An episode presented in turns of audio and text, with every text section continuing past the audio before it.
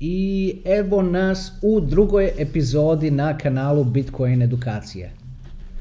Ovaj put su nam se boje, kao što vidite, malo drugačije potrefile. Nije samo plavo, imamo malo i ljubičaste. Ajde, neki zanimljivije.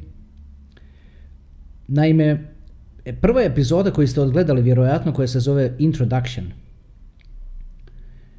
Generalni feedback koji sam dobio za tu epizodu je da je malo podugačka. Nekako sam ja toga bio i svjestan, vidjeli ste moju reakciju na kraju epizode kad sam u stvari vidio koliko da je već 33. minuta bila. I onda sam uh, shvatio da se to doista mora napraviti kraće. Znači epizode po nekakvim pravilima sad na YouTube trebaju biti 10 do 20 minuta. Meni to nekako je malo čudno da se tako to sve generalno trpa u isti koš. Drugačije je kad se otvara igračka neka pa to bude 12 minuta i tako dalje. Ili drugačije kad je muzički spot pa je to 3-4 minute opet sasvim razumljivo. Ali na ovom kanalu se priča o bitnim temama, tako da meni nešto reći, odnosno objasniti podrobno kako spada da se objasne važne stvari i očekivati da to napravim za 12 minuta je malo nerazumno. Tako da, evo, sve što mogu obećati je da ću pokušati držati epizode oko 20 minuta da bi one imale nekakvog smisla, da ne da samo stavi se epizoda čisto radi reda. Nećemo takve stvari raditi na ovom kanalu, ovo je kanal doista koji ozbiljno, stvar, zbilje ga ozbiljno shvaćam. Cilj mi je objasniti nešto do granice da to doista shvatite, da razumijete duboko u sebi da shvaćate srž svega toga. I nećemo se zalijetati i protrčavati kroz teme. Prebitno je, sve je to prebitno da bi se protrčavalo kroz teme. Danas ćemo se dotaknuti Bitcoina, kažem dotaknuti jer nećemo proći kroz cijelu tu tematiku Bitcoina. Ovo će vjerojatno biti part 1 u cijeloj to seriji o Bitcoinu. Kao što vidite, nazvao sam je moć Bitcoina, pa evo da krenemo od početka. Naime, prva epizoda koja je usnimljena Introduction je snimljena prije tri dana. Cijena Bitcoina tad se kretala oko 19,5 tisuća. Uh, za neko divno čudo kao što se to obično događa u kriptu, dan nakon toga je bila 17.000. I mogu vam reći da mi je baš bilo drago da se to dogodilo, zato što sam odmah shvatio da to mogu koristiti kao jako lijep primjer za vas, da, da istestirate svoje živce, a da, a da pri tome ne gubite novce. Što po tim mislim? Naime, u investiranju, naročito u kriptu, oscilacije su potpuno za očekivati možete očekivati pad do 30% u roku od pola sata. A isto tako je naravno i rast. Pogledajte, ako će vas to emotivno toliko derati, onda mislim da kripto jednostavno nije za vas. Što, evo, objasnit ću vam na primjeru. Dopustite mi da malo budem teatralan dok ovo objašnjavam, da, da me bolje shvatite.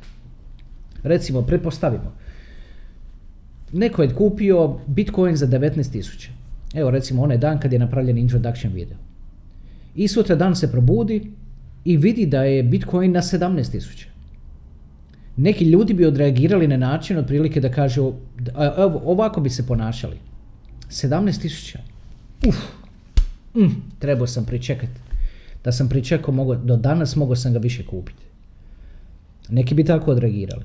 A neki bi odreagirali, vjerovali ili ne, otprilike ovako. Oh, iskupili smo 2000. Ajme, prodaj, prodaj, odmah prodaj. Evo, neki bi odreagirali i tako. Znači morate se naći u kojoj od ove dvije grupe u stvari vi pripadate. Ako pripadate u ovu drugu grupu, gdje odreagirate tako emotivno, nažalost moram vam reći da kripto nije za vas. Ako tako odreagirate svaki put kad se takve stvari događaju, dušu će vam poderati. I ja ne vidim ikakav novac koji je vrijedan toliko da, da vas to tako izdere. Investicija u kriptovalute je na dugačak period. Ili u najmanju ruku na duži period. Ako ćete vi svaki dan gledati u cijenu i dopuštati da vas to tako izjeda iznutra emotivno, ja mislim da cijena bilo kakvog novca nije, nije, nije toga vrijedna. Ako pak spadate u ovu drugu kategoriju, od ljudi koji bi rekli, uf, što nisam pričekao jedan dan, mogu sam ga kupiti više. Lijepo je to za reći, ali Tko je mogao znati da će on sa 19,5 sljedeći dan pasti na 17? To su stvari koje su nemoguće za predvidjeti. To su normalno osciliranje tržišta. Možda vam se sad ova riječ normalno čini malo čudna u svemu tome, ali vjerujte mi u kriptu je tako. Znači, od samog početka, od sad pa nadalje, trebate razmislite i stavite se u jednu od ove dvije kategorije. Ako spadate u ovu emotivnu kategoriju, nemojte niti ulaziti u kripto. Poderat će vam dušu. Ako spadate u ovu kategoriju i svjesni ste da jednostavno to tako funkcionira i, i nećete tome dopustiti da vam dere dušu, onda je kripto pravo mjesto za vas. Obzirom da je ovo epizoda gdje sam rekao da ću se dotaknuti Bitcoina, ajmo sad malo o tome. Vidite, protivnici Bitcoina su obično ljudi koji o njemu ništa ne znaju. I primijetio sam da ti protivnici koji ili ništa ne znaju, ili se prave da ništa ne znaju, ovi na televiziji, kad govore protiv toga i tako dalje, govore u stvari što im se kaže da kažu. Ali ovako ljudi u normalnom, u svakodnevnom životu, kad, kad kažu, na primjer, ma sve to prevara. A što drugo očekivati od čovjeka koji ne zna puno o tome? Evo, u, u video introduction smo pričali o tome kako se uspostavio zakonski okvir na globalnom nivou za digitalne asete. Kako sad to može biti prevara? Kako može sad neko na ulici tebi reći to je prevara? Pa šta mislite da bi, da bi Amerika, da bi, da bi Rusija, da bi Kina, da bi sve te super sile, pa Evropska unija, sve zemlje unutar Evropske unije, svukuda, tako reći svukuda po svijetu, su napravili zakonske okvire za digitalne valute koji to prepoznaju kao digital assets. I sad ti dođe neko na ulici i kaže ti prevara. Treba se čovjek zapitati koliko je taj netko kompetentan da vama kaže da je to prevara. Znači, to je jedan argument koji, koji se obično koristi protiv Bitcoina. Drugi argument koji se koristi protiv Bitcoina je da iza njega ne stoji ništa. A vidite, ja sam ekonomist i mogu vam reći da iza novaca, iza papirnih novaca, ništa ne stoji od, još od 1971. godine. 1971. godine predsjednik Amerike, tadašnji president Nixon, signed an executive order u kojoj je okončao zlatni standard. Do toga trenutka je novac koji je postojao iza sebe imao zlato koji je garantirao vrijednost toga novca. Ali od 1971. godine zlatni standard više ne postoji. Znači, iza papirnog novca koji vi imate, za koji svi mi radimo, zarađujemo, koji ih trošimo, iza njega ne stoji ništa. Ovo su sad nekakve dubine u koje možda čak ne bi trebalo ni ulaziti zato što ipak ovo je sve što pričam je, je javno. Puno stvari ću ovdje morati reći da, da, me, da pročitate između, između redaka od ovoga što govorim. Jer ne mogu baš sve tako ni reći jer da ovi koji vladaju svijetom žele da se to zna, oni bi to stavili na dnevnik i na vijesti pa bi o tome educirali svih od osnovne škole nadalje, što se uopće ne radi. Čitajte što vam govorim, čitajte između redaka. Dobro, evo što se tiče papirnog novca, znači papirni novac se zove fiat, baš kao auto fiat. A to vam je latinska riječ, koja u stvari znači, teško ju je prevesti na naš, teško ju je prevesti čak i na engleski. Ali ona vam u stvari znači, na engleskom bi se prevela ta riječ fiat, na latinskom, bi se prevela let it be so. Što u stvari na našem bi značilo, bukvala nekakav prijevod bi bio neka bude tako. Drugim riječima, papirni novac koji koristimo svi mi na cijelom svijetu je fiat. Fiat currency. Znači, iza nje stoji nečija rečenica neka bude tako. To je to. To je sve što stoji iza papirnog novca. Često ćete naići na termin fiat u kriptu. A kad naiđete na taj termin, to u stvari znači papirni novac. Sav papirni novac na svijetu. Dobro. Ajmo malo o zlatu. Svi mi znamo da je zlato vrijedno. Kad se rodimo kao male bebice, naravno nemamo pojma ni o čemu, ali malo po malo, kako doznajemo za sebe, dolazimo do sebe, vidimo od, od, od ovih odraslih da, da im je to zlato stvarno vrijedno. I onda smo mi svi, generalno svi mi kao ljudska rasa na ovoj planeti programirani da cijenimo to zlato. Ali ako odbacimo sve, sve te programe i ako razmislimo doista o tome što je zlato, mogli bismo ga svesti na ovo. Zlato je metal koji ne hrđa i rijedak je. I zbog toga mu ljudska rasa pripisuje vrijednost. Znači, postoji konsenzus oko toga da zlato vrijedi. A pazite sad ovo. Nedavno je NASA i SpaceX su našli asteroid koji se nalazi samo malo, manje, malo dalje od Marsa. A taj asteroid ima bazu od čistoga zlata. I ta baza je toliko teška da vrijedi kvadrilijone dolara.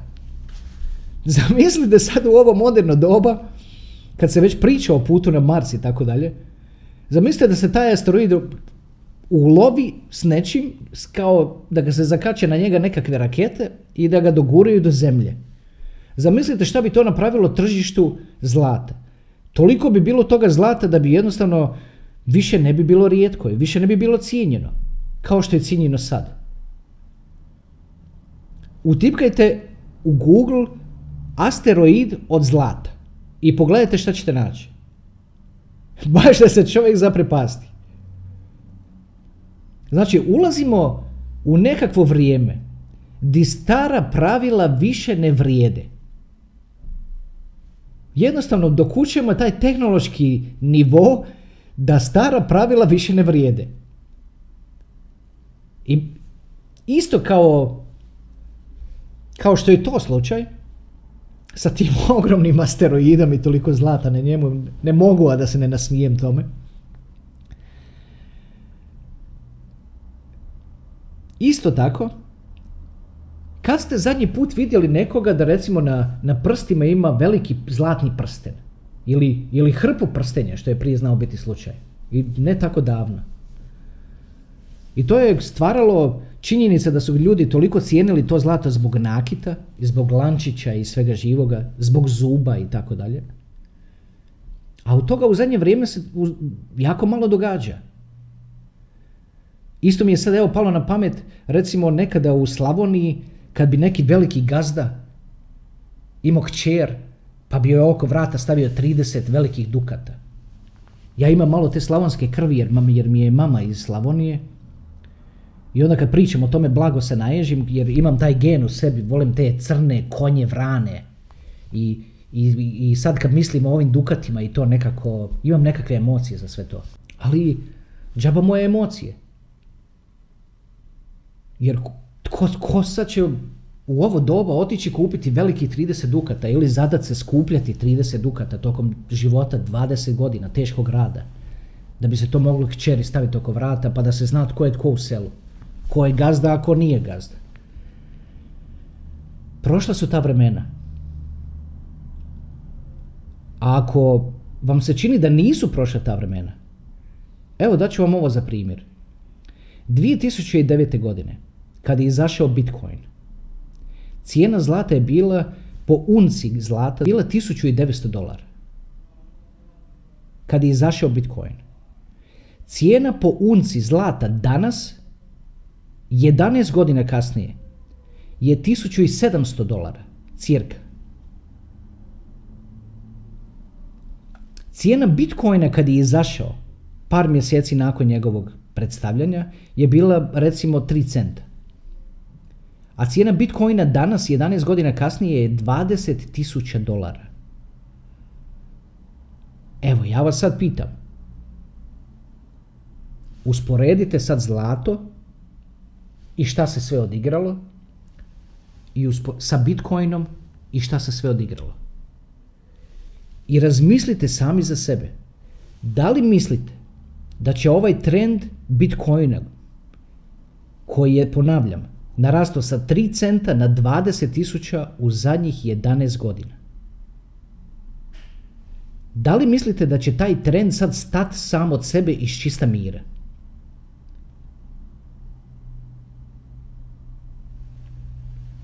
Vidite, ako se nečemu pripisuje vrijednost, znači da postoji konsenzus među ljudima da to toliko vrijedi. Ako neko danas plati 18,5 tisuća za Bitcoin, taj netko očito vjeruje da on vrijedi 18,5 tisuća. To se zove konsenzus. Ništa drugačiji konsenzus od, našeg, od konsenzusa koji imamo da novac vrijedi, ništa drugačije od konsenzusa koji imamo da zlato vrijedi. Ništa drugačiji. Ajde da završimo ovdje. Znači ovo, će, ovo ću nazvati part 1 od, ovog male, od ove male serije epizoda koje će, koje će vam objasniti Bitcoin. To je to za sad. Vidimo se. Nastavljamo dalje.